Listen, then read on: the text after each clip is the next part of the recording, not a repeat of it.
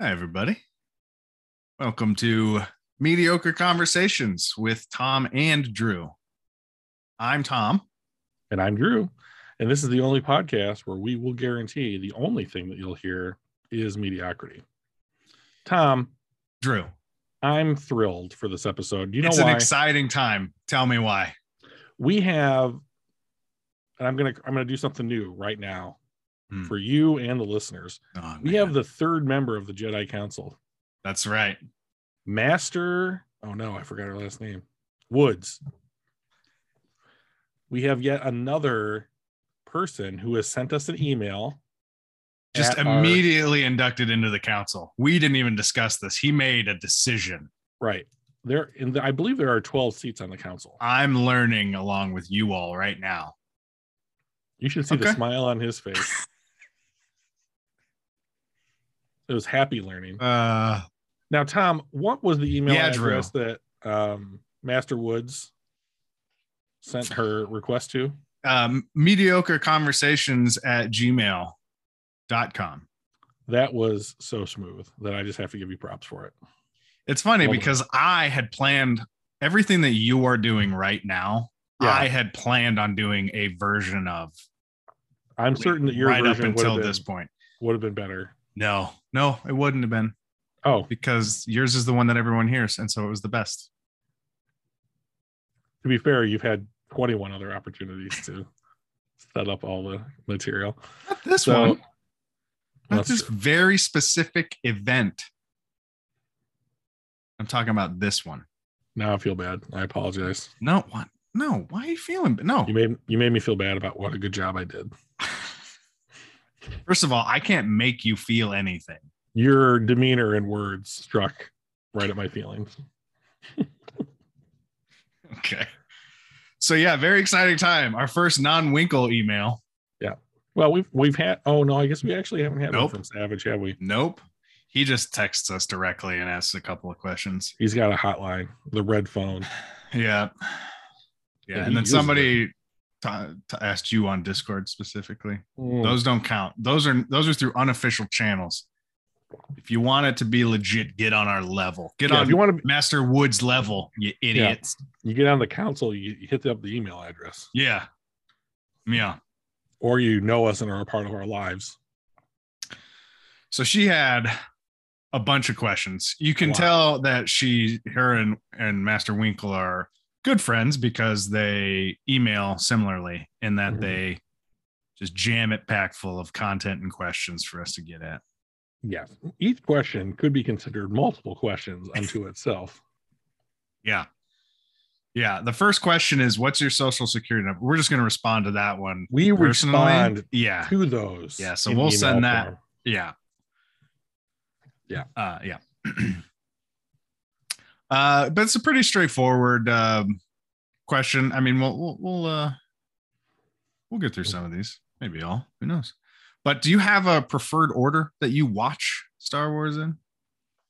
We have talked about this before, so we'll hit on. I know, but I didn't want to make her feel bad for not listening. No, it's fine. Well, let's do that. I mean, we've made other people. I mean, she should, but right. I didn't. Yeah. There's a very clear answer to this for me. Mm-hmm. And that is the release order, because that is the order that was the order that Star Wars was released in. So that was the experience that everybody originally had.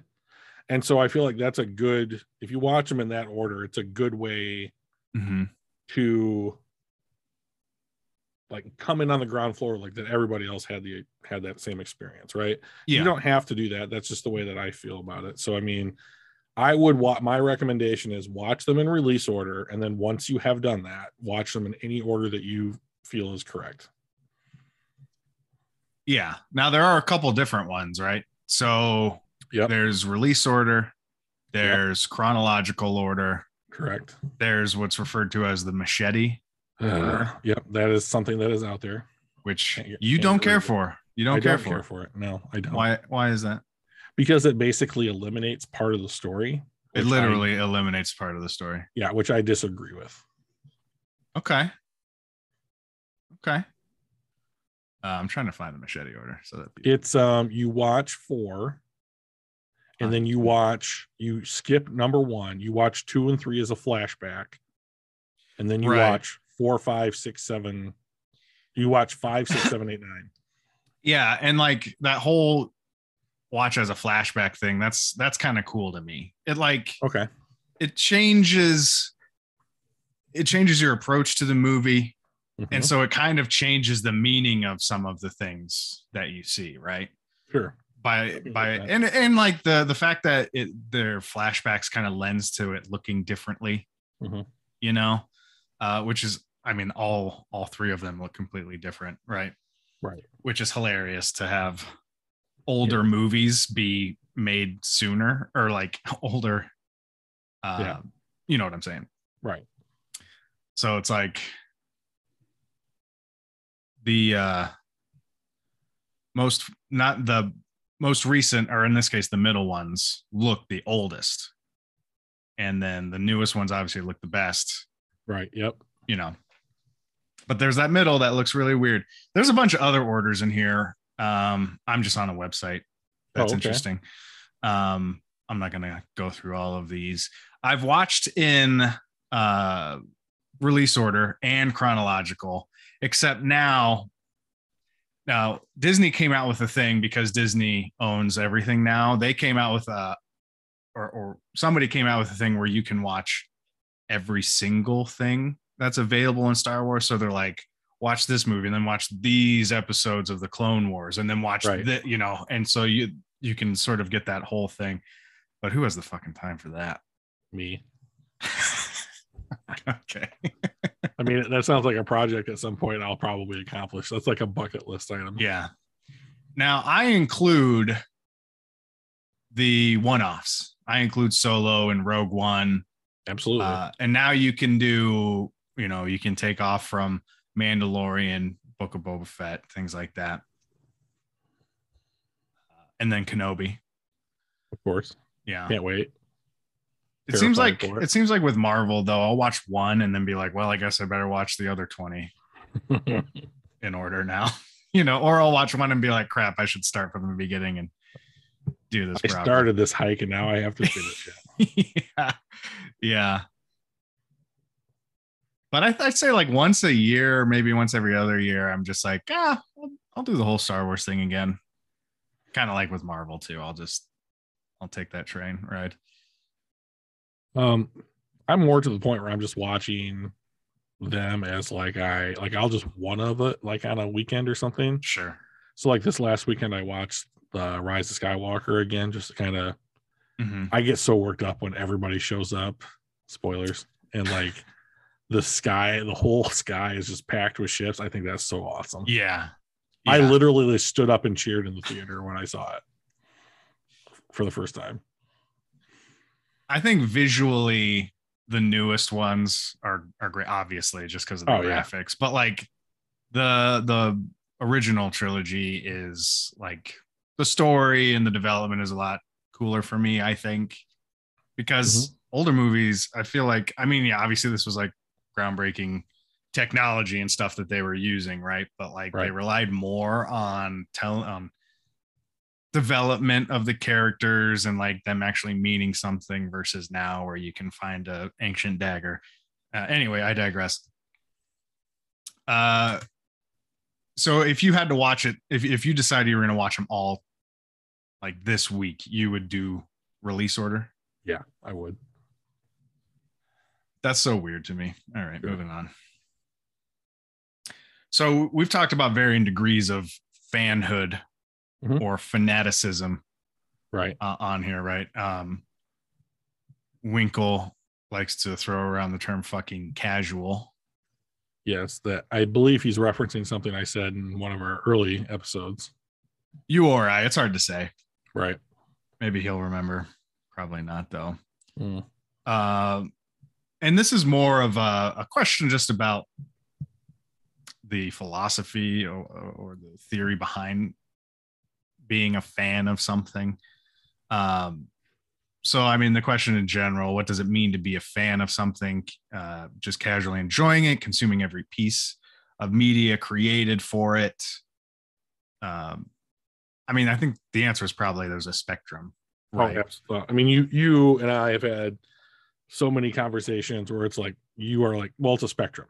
And I'm always like, no, it's either this or that, right? Mm-hmm. And I've tried mightily to join that spectrum of like belief or enjoyment or whatever that might be. And I do believe that there's a spectrum. So like, here, let me give you an example. Like, I like football. Yeah. And I'm a University of Michigan fan. So like when I talk about the Michigan football team, I say we, and I include myself in the like success or failure of the team. Sure. And a lot of people get weirded out by that. They don't understand it, or they don't do that themselves. So it's a departure from their behavior. But there are lots of people that do that as well. So I mean, you know, that's pretty deep-seated fandom, right? And so I feel that way about a number of things, Star Wars being one of them. I mean, you in Michigan, that's on a very emotional, yeah, sort of like, if they do poorly, your weekend could be ruined. So, and that has happened. Yes, that has happened more than, I mean, now I have grown up and matured a little bit, but yeah, no, that still happens.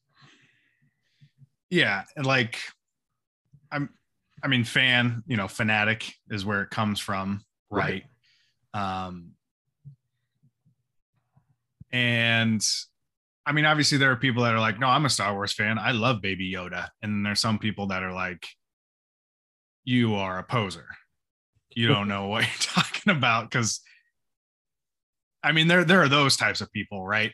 Gatekeeping fandom of the thing that they love, right? Sure. Like, if you don't meet me at my depth, you're not real. Right. Which is probably more just an insecurity that they have of themselves. 100%. But we don't need to tell those people what's wrong with them today. Right. Just go seek therapy. Now, would you say that you love Star Wars unconditionally? Pretty much. I feel like that's when you really, I think when people really care about something, he's laughing at me right now, everybody. He backed away from the mic so you couldn't hear him laugh. When you really care about something, you just want to celebrate it in like whatever form that it shows up in. Yeah. So like, this is just about the only thing in life that I feel that way about. Mm-hmm. I put conditions on almost everything else. But for whatever reason, when it's Star Wars, I'm just like, I see the trolls on the internet and I see all the negativity that's out there because for whatever reason, whatever television show or movie didn't live up to everyone's expectations, all of them, like they were 6 years old again. And I think like, here's what's going to happen with that is that you're going to hate on it. You're going to shit all over it. And then 5 years from now, you're going to be like, bro, I love that movie. Right. I love that show, you know, and like, you know me, like I very much formulate opinions and it's hard to move off of them. I can be stubborn at points, but like one of the things that I did an absolutely 180 on in my life was that when Ahsoka Tano was introduced into Star Wars in the Clone Wars animated film, I hated that character's guts. Like I wanted her gone. I didn't like that Anakin had an apprentice. I didn't much care for her like glibness and familiarity with Anakin.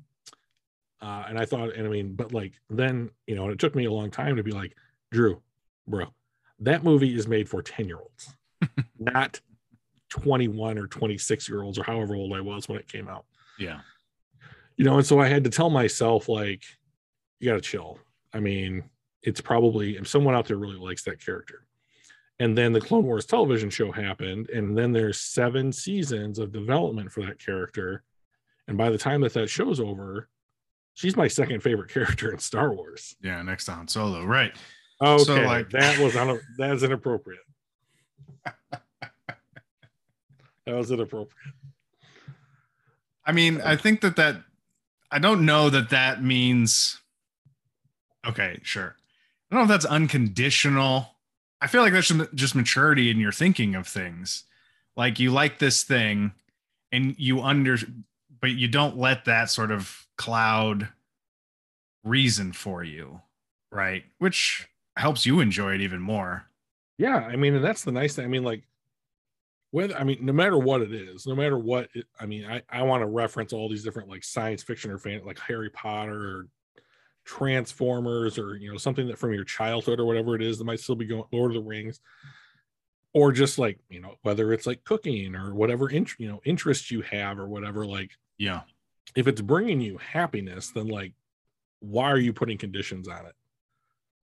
You know, and so like, I would much rather be excited for the new things that Star Wars is doing, and they're doing a lot of new things. Yeah, they are. And I want to be excited about those things because I want to be happy about what Star Wars is, you mm-hmm. know. And you know, it's probably, I hate to say this because like Disney owns everything I like since I was a little kid now, but like since Disney's got it, I think they probably did a lot of really good things. Yeah. And, you know, I'm excited about I wasn't sure about Visions, liked it. You know, I wasn't certain what the Mandalorian would be, liked it. You know, sequel trilogy, liked it. You know, but you have to be open to liking it. And if you're going to find the good in something. Yeah. And so like, I think that that's important for fans. So whether that is just that, like, you just like Baby Yoda. Like I have a couple who have kids. They're mm-hmm. friends of mine, and one of their kids is like between 2 and 3, and he just loves Baby Yoda, but he can't even understand much beyond the fact that Baby Yoda is cute, right? Right. But that kid is a fan. Yeah. You know, and so his parents who have he's going to grow up with and get a better understanding of what those stories are, but mm-hmm. That's his starting point, right? Like he likes Baby Yoda. Lots of other people like Baby Yoda. That's cool. That's the new gateway drug into Star Wars. It is. And that's all. I mean, that's what Disney is always going to be about. Oh, yeah. Right. I mean, folks, we just looked up some prices for some Lego. Oh, dude. I don't know even what they're called. Lego sets for some Star Wars things, right? The Sandcrawler. Yeah. Just like a set of, you know, something like they have 2 different age ranges for it. Yeah, and like the lower age range was like $240 some, and the one for adults was $470. So it's like, hey man, that kid that likes Baby Yoda, in 7 to 9 years or whatever the age range was, he's gonna want that damn Sandcrawler. For start saving now. Yeah, well, it'll be like $600. $20 a week for 8 years will get you this one Lego set that he will half build once and then put down. And then take the pieces and make other things with it. Oh, sacrilege. Right. Yeah, but fandom is a spectrum. And as long as you're enjoying it and like it's not hurting anybody, it doesn't matter why you like it. Just be open to liking more of it. Yeah, we and us here at Mediocre Conversations, we don't gatekeep your level of interest although the fact that you're listening to a Star Wars podcast, unless you just find us incredibly hilarious, which I wouldn't blame you for, you probably have some sort of interest in Star Wars. Yeah, that's why you stay. Here. Well said.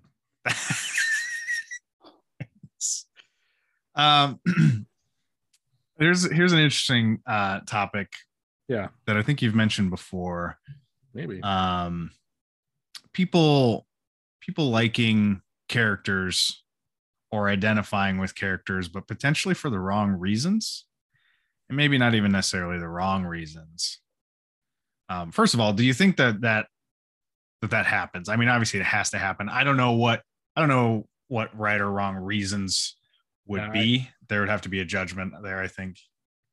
Yeah, I would have loved it if Master Woods had included an example with this question. That would have been that would have helped clarify it, I think, where she was coming from. Mm-hmm.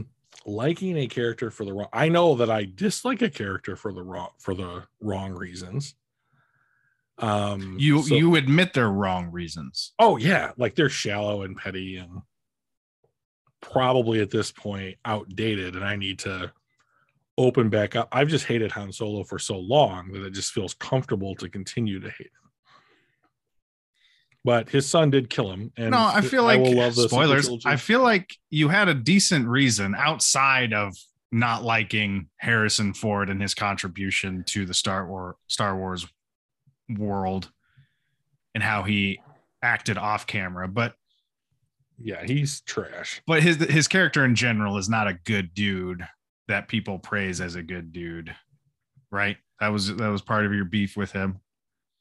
Yes, it was. So like Han Solo, his day job is he is a courier for a gangster. Like what gangster? So like Jabba the Hutt. That's right. Thank you. And so whether that is like maybe he is carrying baby bottles and like cute fuzzy stuffed animals, I doubt it. It's way more likely that he does things like, I carry people, criminals, and drugs and guns to other people who want to use all of those things. And he does it because that's the only way that he can have like the kind of freedom in the galaxy that he wants. Okay, neat. Just don't be a fucking criminal about it. Except that that's exactly what he is. So, well, that's what he's supposed to be, right? He's supposed to be that he is supposed to be a Star Wars gold pirate. Yeah, he's a pirate, yeah. Right? Like he's the beloved adventurer who plays by his own rules, right? He plays by his own rules, and he's always chasing the horizon. Like he is a different version of Jack Sparrow, right? Like, yeah, okay, neat. I like Jack Sparrow because he's funny, and Han Solo is not. He's trash. He was supposed to be. He was supposed to be, and Han Solo was not supposed to be. And maybe if Han Solo had been funny and not a drug smuggling criminal, I would have liked the character more.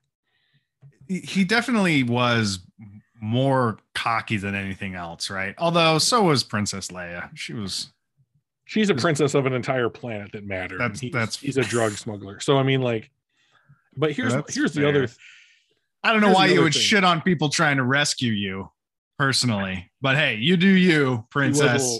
She was a little. That was a little rough. Well, yeah. First impressions are important, even in Star Wars. She should know that, right? Like, she's a politician. Yeah. But like, the other thing that I really had a problem with Han Solo was that everyone loves him. Everyone loves him. And it's like, I hate that as a reason. I hate that as a reason for anything. I know you do. But like, I looked at someone who I'd already formulated an opinion about, and it was like, oh, everyone else loves this guy. Yeah, I'm just going to hate him more. Yeah. I'll show you guys. I feel like, I think people hate some characters for the wrong reasons, which we've already talked about. We don't need to go into it too much further, but people hated Anakin for being a whiny, they certainly did, angsty teenager who was a whiny, angsty teenager, yes, in the movie. Right. So I don't know what you want from him. You know, and when, you know what, here's the thing. Like, I'd watched the prequel trilogy a bunch of times.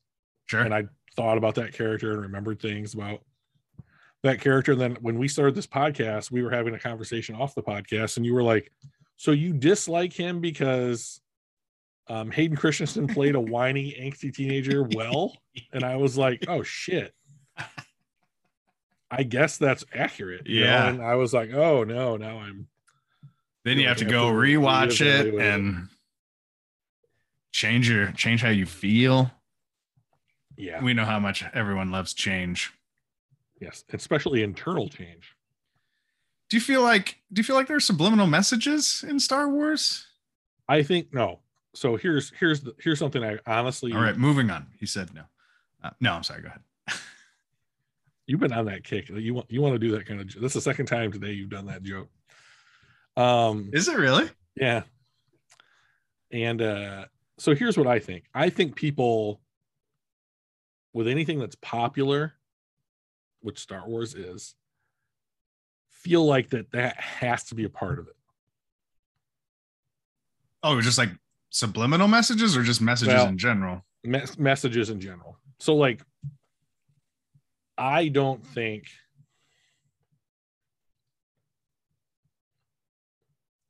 this is interesting. I don't think that there is subliminal messaging in Star Wars. Okay. I don't think that they're trying to convey any kind of hidden message in the story of Star Wars. Okay. Opinion over. What messages are they trying to convey overtly then? So I think one of the things that I think trips people up about Star Wars, like you and I dive into like the philosophy of it, right? Which comes along with any story that thought has been put into. Yeah. But I think the people who are actually making the films are, I don't want to say shallow, but like, I don't think that they're not trying to be more than what they present themselves to be. Like, so like, let's talk about like 3PO just real quick. Right. Yeah. 3PO is kind of a sarcastic, bitey asshole for a lot of those C-3PO, films. Correct? C-3PO, yep. C-3PO, human cyborg relations. Golden robot. Nailed it. You figured out who I'm talking about. I'm letting everyone else know, although everyone has to know if they're listening to a Star Wars podcast put on by you and me. So, but like there are moments where he really has heartfelt like feelings and emotions about like his friends. Mm-hmm. And like, you know, that this dude is just like insecure about whatever. And he's a droid, right? So it's programming. Yeah. Feelings, but like, that's as deep as that character goes. Like the humor that they present in Star Wars, which we've discussed, is this kind of like campy, on the nose humor. It's not complex. It's not, it's its own kind of version of humor, right? We've talked about how like there's no overt sexuality usually in Star Wars. That romance is more of the vehicle by which they delve into relationships as opposed to like a sexual component. Mm-hmm. You know, and so like I think that the reason that they selected those quote unquote storytelling methods is because they are obvious and you don't have to look into it too deeply and it hits you in the face with a point. Yeah. And I think that that's what Star Wars has always wanted you to feel, so that you will watch the story and then they dazzle you with bright shiny lights. So you don't think then that these people, the writers, are in there writing something and you don't think that they're making, that's not necessarily all, but some of the same connections or choices that we make after the movie is made? I guess what I would say is that, like, having never been in one of those meetings, I would say that I feel that we were like A New Hope, like Star Wars was very much trying to be like, we're telling a coming of age story. And that is the sole focus of what we are trying to accomplish. Mm-hmm. And so I do think that they want to put in story elements that like connect with one another. And now that Disney owns it, we're getting a lot of those. Yeah. You know, and so things are going to tie together more closely. But I don't think that they are really saying like what we are. So like I have a friend who really didn't like the movie Avatar. Sure. Because he was like, this is just bashing America for how we treated Native Americans. And I'm like, those people are 14 feet tall and blue. This is a completely different story. They ride birds that are dinosaurs. Is that person insecure about how we treated Native Americans? Is that how I feel that he might, he might feel, right? Yeah. So like, I don't think that Star Wars is trying to push a narrative like that. Right. No, but I don't think so either. I think that people take that away from it because Star Wars is extremely relatable And like what happens is when you find something relatable, you equate your own experience to it, whether that's positive or negative. So you've mentioned, and sort of one of the catalysts to making this podcast was your interest in the Jedi. Yes. Interest in how they approach life, how they approach problems, really on a philosophical basis of examining the Jedi, which if you've listened to our first episode, I think that's the one and only time we mention that. So you could just as easily, which you've done partly, just go through and study the very real religions and philosophies that George Lucas used to write the Jedi, right? Correct. Go to the influences, which you've done some. A little bit. Yeah. So would you say then that, I mean, there are messages there that aren't necessarily, they're not necessarily trying to tell us. It's just they've modeled characters in this story after certain things that you find interesting. That's a message to you. Correct. Right? Yes. And that's true in other facets of other characters here, right? I mean, we know the overt, you know, you don't give up hope. That seems to be a pretty big one throughout the entire thing.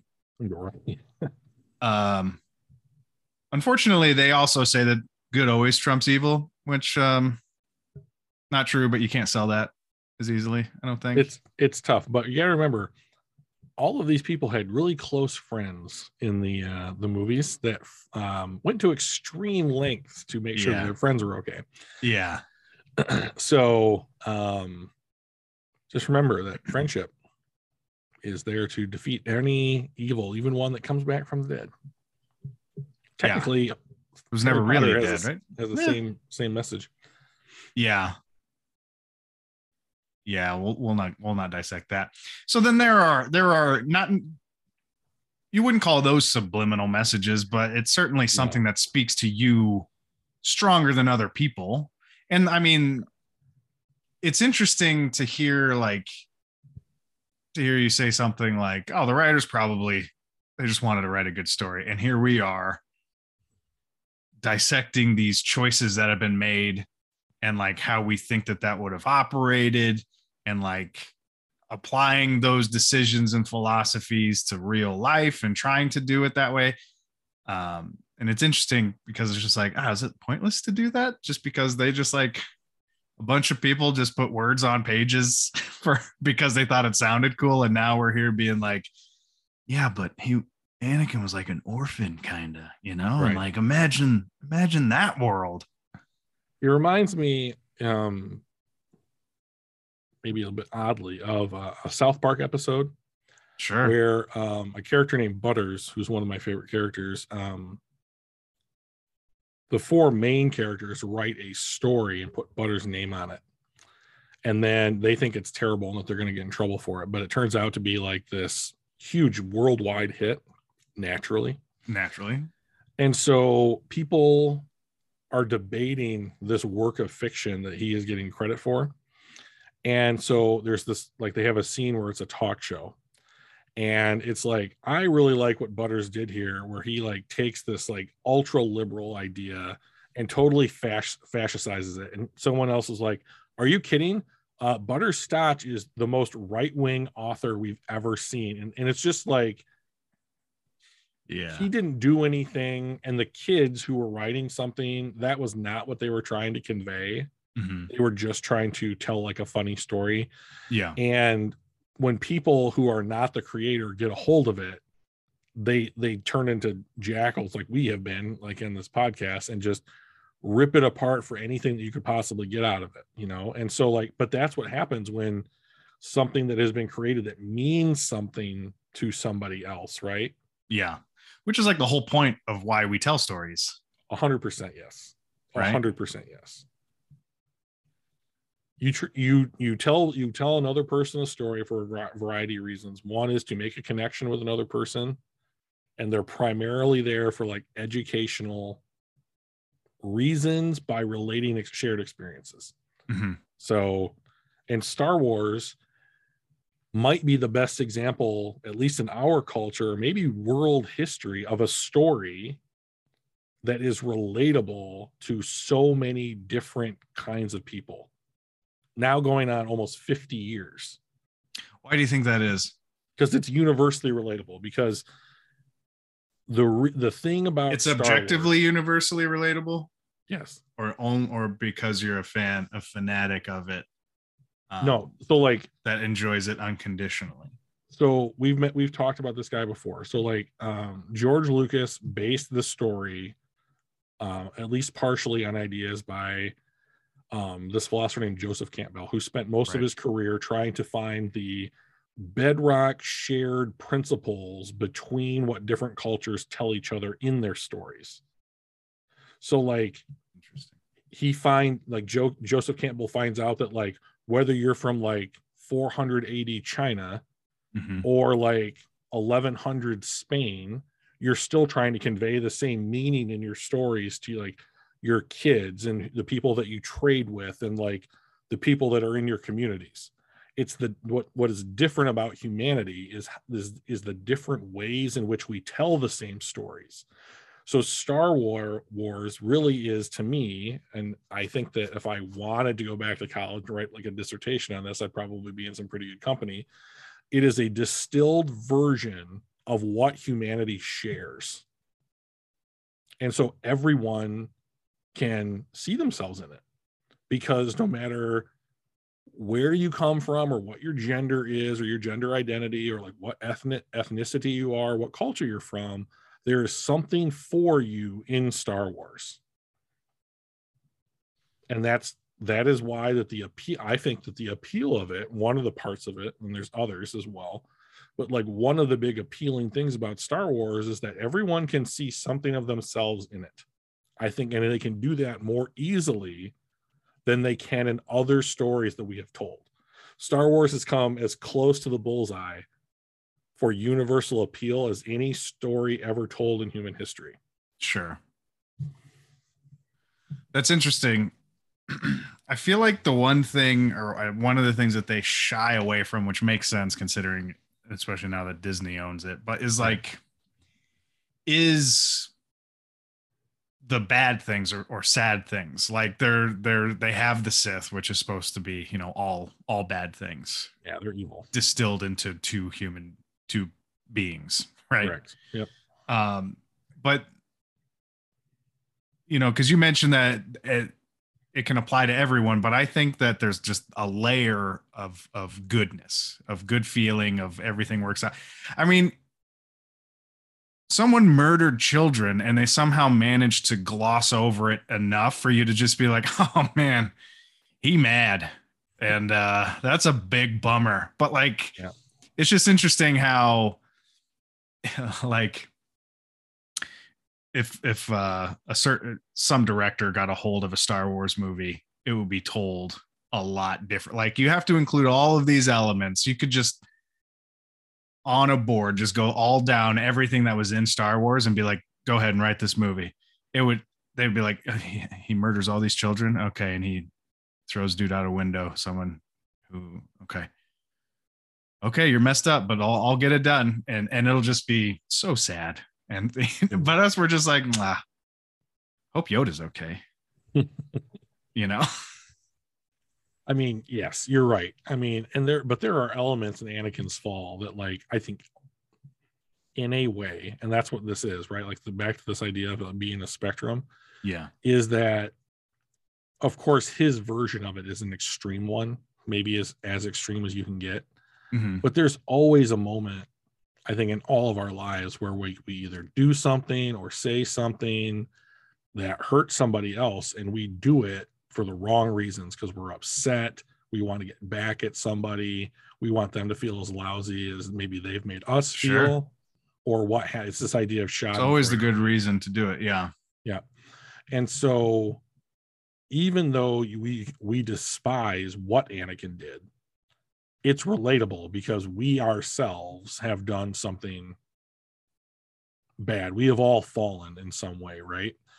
And so what what Star Wars then tells us is like, hey, there's hope. If Anakin Skywalker can be redeemed, he did something way worse than you'll ever do, I hope. You know, like, give it time. You can be redeemed for what you feel is bad.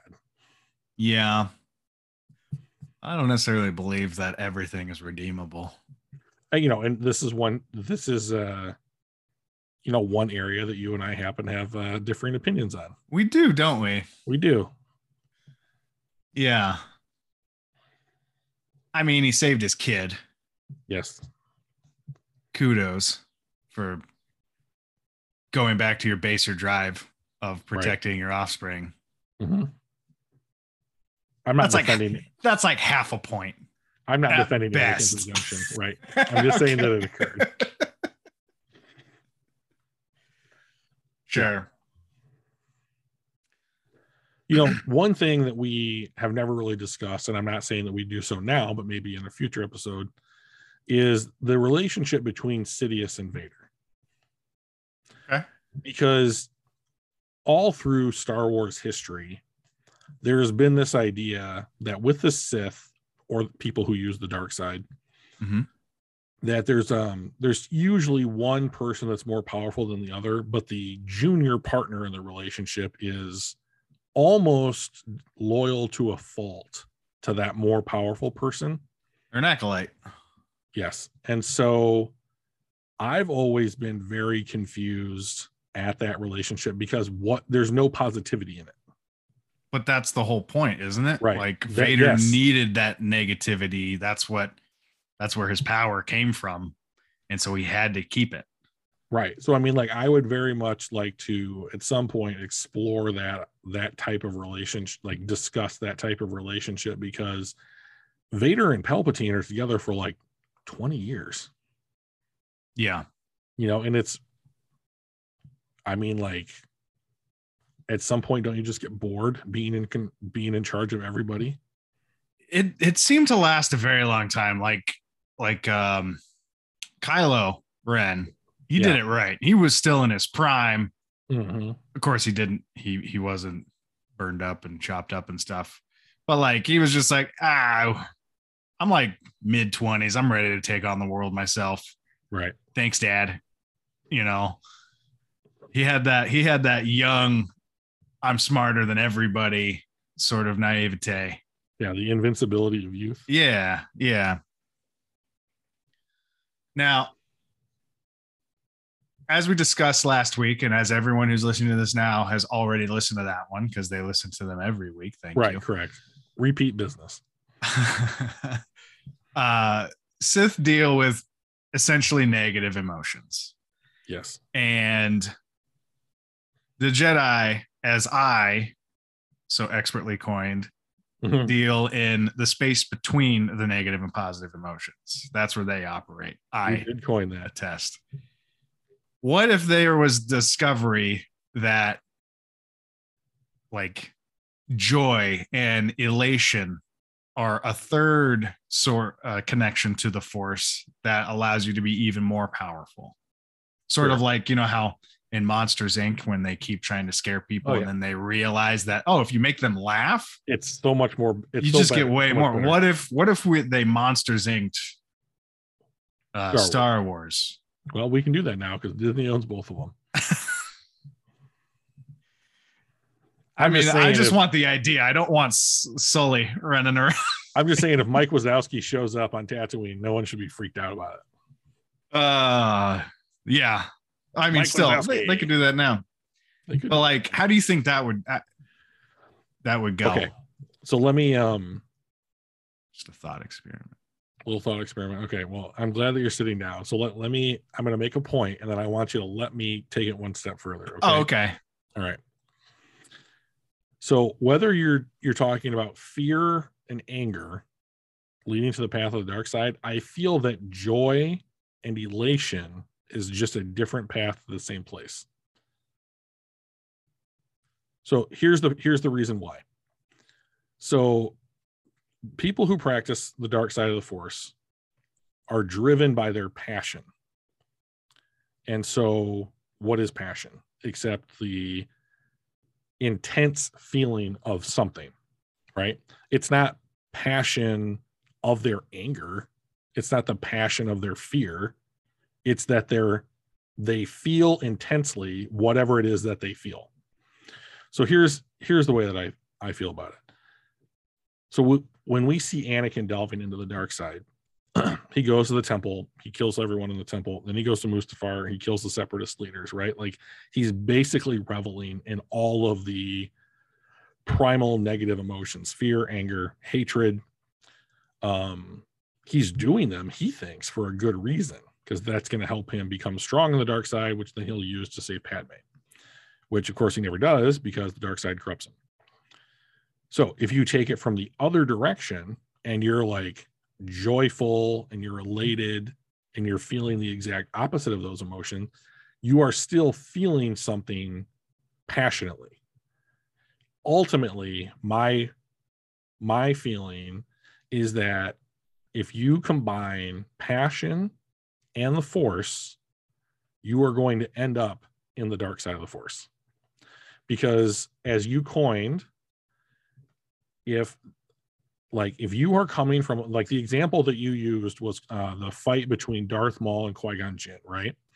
And there's there's the scene where they are separated by these like energy barriers for some reason that exist in that super inconvenient place. Thing to have on a ship. I imagine. I mean, I agree with you. And so they get separated for a brief second, right? So what do they each do? Maul paces back and forth because he's hunting, right? Like, he's on the prowl. He wants to kill Qui-Gon. Qui-Gon takes up a pose and tries to center himself, like, because what he is looking for is serenity, a place of objectivity that he can derive his actions from.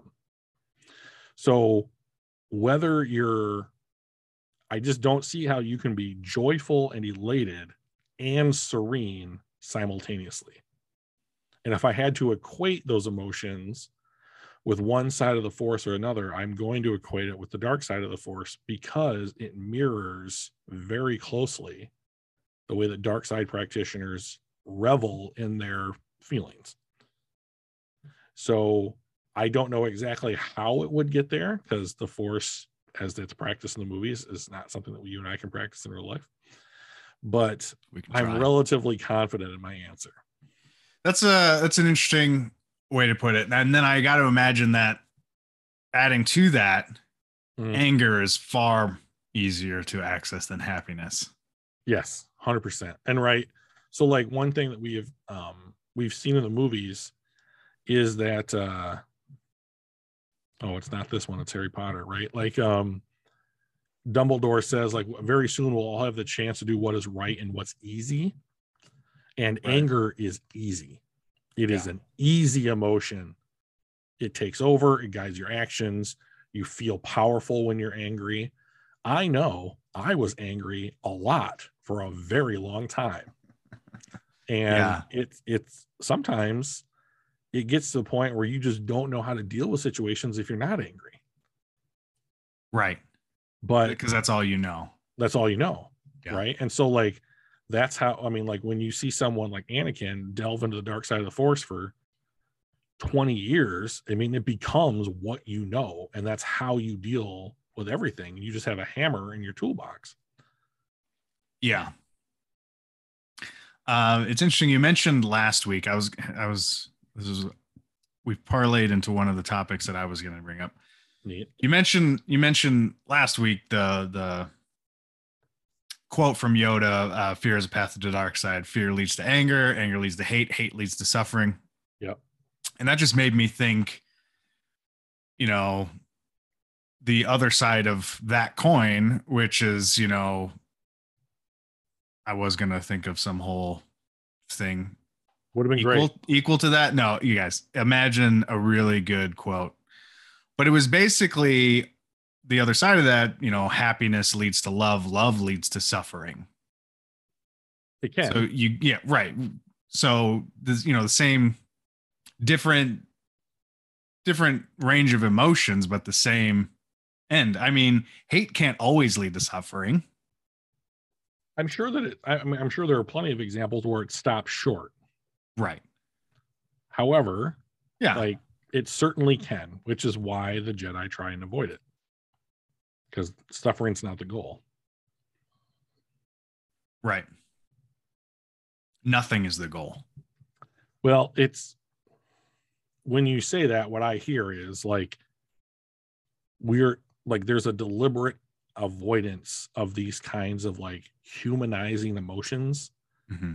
because their goal is kind of this like serene balancing point so that they can be objective, because there's a lot riding on their actions and decisions.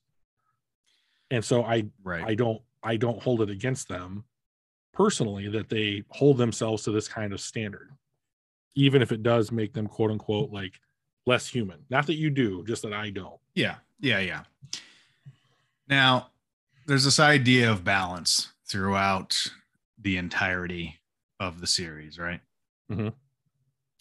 Is it possible that the Jedi only feel that there needs to be balance because that's how they operate? They operate by balancing the good and bad and staying right in the middle. I have to answer that question. Yes. Cause I have to allow for the possibility, but logic dictates I say yes, but I'm going to tell you how I feel now. Right. That's very much how I operate. So, the way that you phrased that was challenging. So say it again. So the Jedi themselves, they teach balance in all things, right? Which makes me think that maybe they are looking at the only solution to combating evil is only to seek balance. So I'm going to push back on your point here in this way. How dare you? I know. When you say that the Jedi are,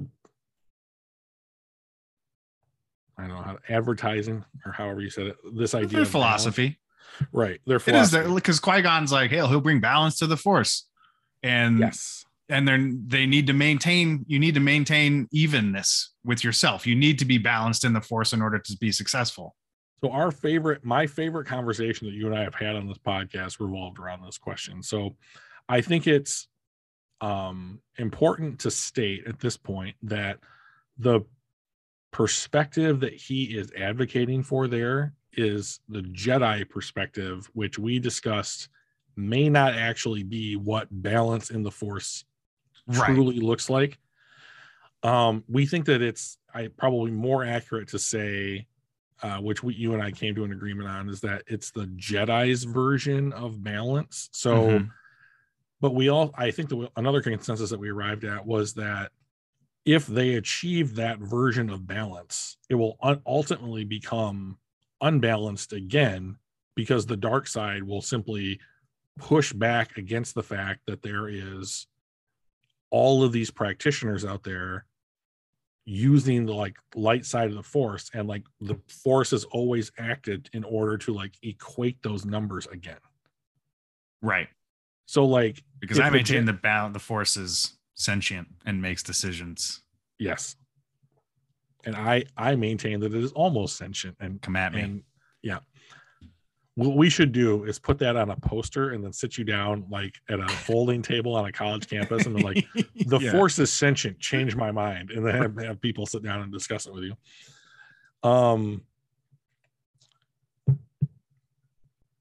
I think that the only way that the Force ever really achieves balance if there's no one around to use it, which we've crossed that bridge, and we've learned that people get born with Force sensitivity. Yeah. So I mean, like it's just going to be an eternal battle. Right. So on the same subject as joy and everything. Yeah. It's never mentioned, is it? Where like, I mean, there's a whole group of time that we haven't really spent too much time in, which is while they're in school, mm-hmm. right? Right. During their indoctrination period. Right. I hate you so much. I know. So in that time, Jedi, yeah, or Padawans, as it were, they go through puberty, and yes, they have hormones and stuff, right? Yes. So there has to be moments in that time of emotional swings one way or another, right? Right. I would think. Yes. So you're right. It's interesting. It's interesting that there aren't more people that seek the dark side, because every school has bullies. I don't care mm-hmm. whether or not, I don't care how many midichlorians you have inside you. No. Okay. Yep. I'm with you. They can still be dicks. They probably so there had were. To be somebody then who was bullied. And I got to imagine that they were not having a good time. I'm sure that they weren't. And as you've stated, yep, that the problem or the reason why Jedi don't dabble in dark side, accessing the Force through dark side means, is because it's too tempting. It's too easy. There's no reason for them to try and achieve balance when they can access it all the same without sitting down in the middle of two revolving energy doors in the middle of a spaceship and trying to meditate right after fighting, right? That's correct. You're with me. Yes. So how come there weren't more dark side users or people doing that then, or at least that we know of? So, and if you don't know of any, then do you think there were, and how do you think they would handle it? So there are certainly points in the order where stuff like that did happen. So like we see, like there is a comic book of a young Jedi Knight named Zane Carrick, who his time at the temple wasn't easy for him. He wasn't very force sensitive. He was kind of made fun of and picked on. He was kind of like an outcast. And then he gets blamed for something and goes on the run. And because that he's trying to prove his innocence, and but everybody's ready to think the worst of him because he quote unquote didn't fit in, you know, at the temple. So like you see stuff like that. But to your point, like we only ever see Star Wars at the most pivotal, most important moments. That's what the stories are roughly about. For now. So I mean, for now, right? So, but I would not be surprised if like in like a show like Rebels, or like if there's going to be these upcoming live action shows, maybe if we get one set, like maybe at some point we get one set in like the temple that Luke had formed before Kylo burned it down, or maybe Rey does something. Mm-hmm. With trying to teach, maybe she has a new philosophy on how to teach people how to learn about the Force, but we might very easily get some more real world scenarios in those forums, which I would be up for. Most of what we would have seen from what you have just described and asked for would be in something like the Young Jedi Knight series of books that were written for young adults back in the 90s and early 2000s. I did not read those, but I imagine that they would, based upon the age groups they were designed for and the fact that like the main characters were all force sensitive, that I would imagine you would see things like bullying or like diversity or like inclusion would all be included in like those types of stories. So if I was going to try and go and find an example to satisfy that question, that's where I would start. Interesting. Do you think that like a Star Wars clone would do well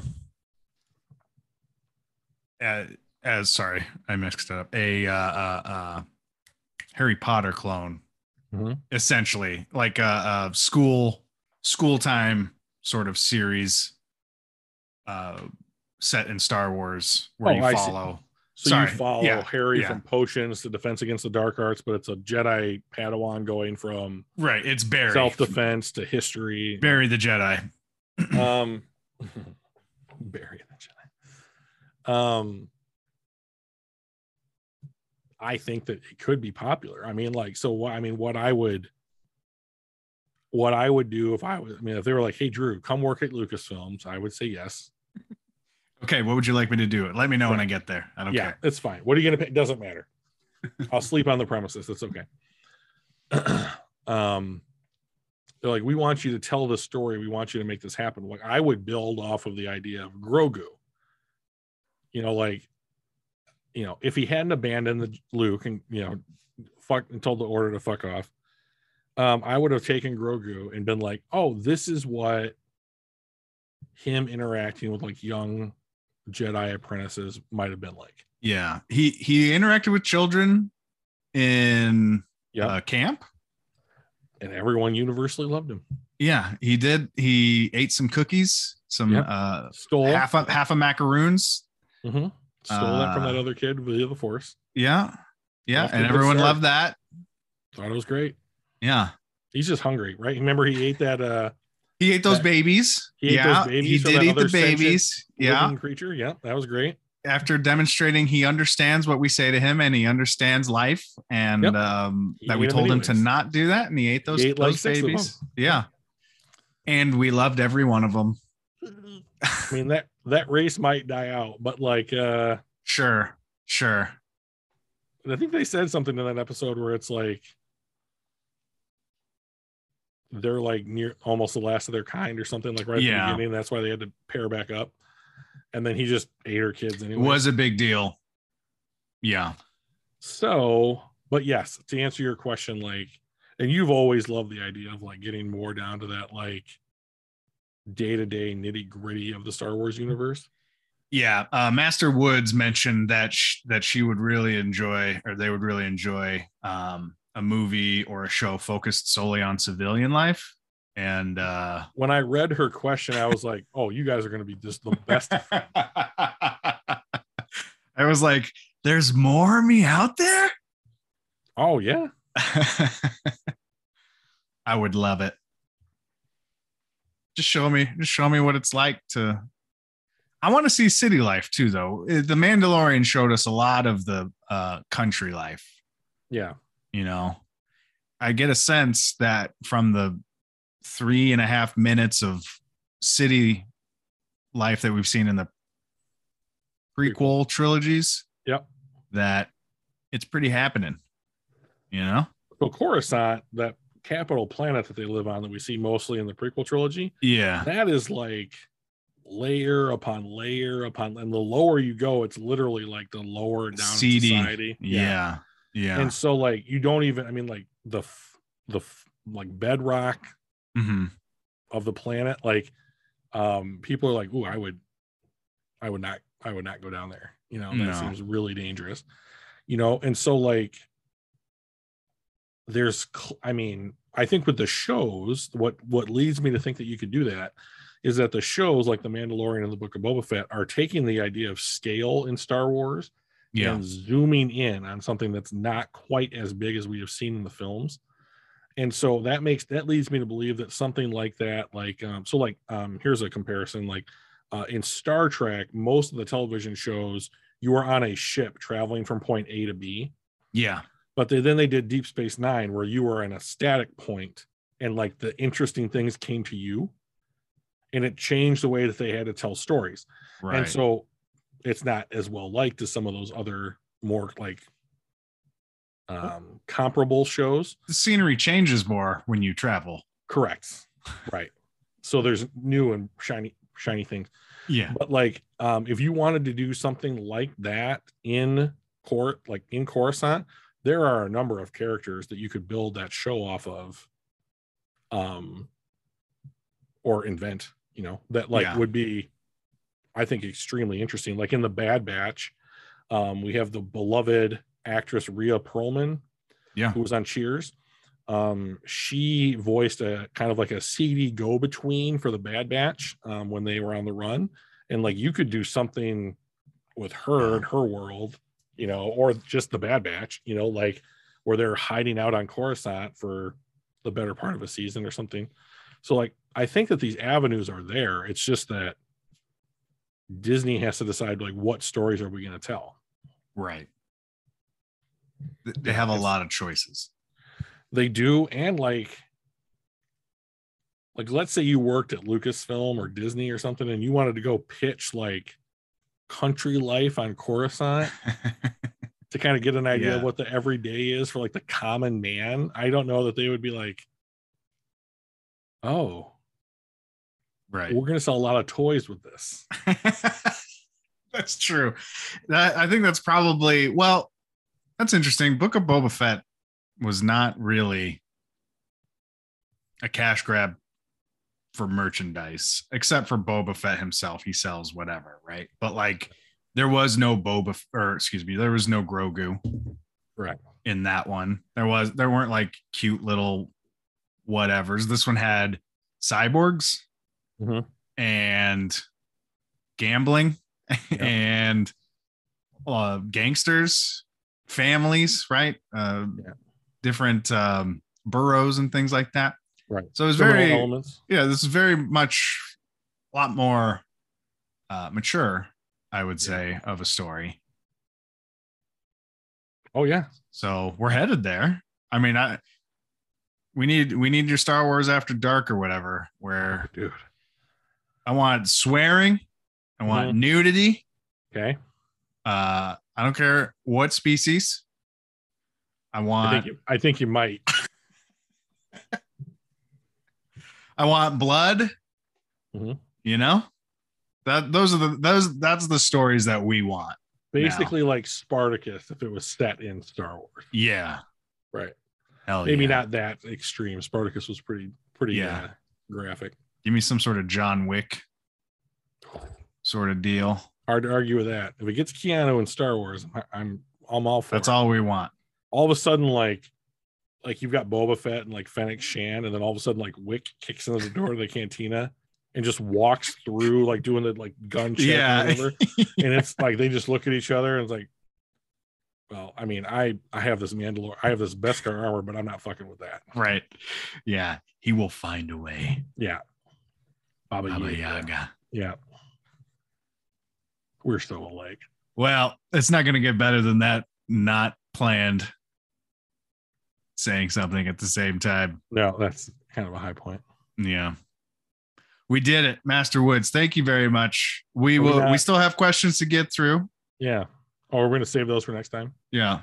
Okay. Yeah. Maybe we'll have Master Woods on.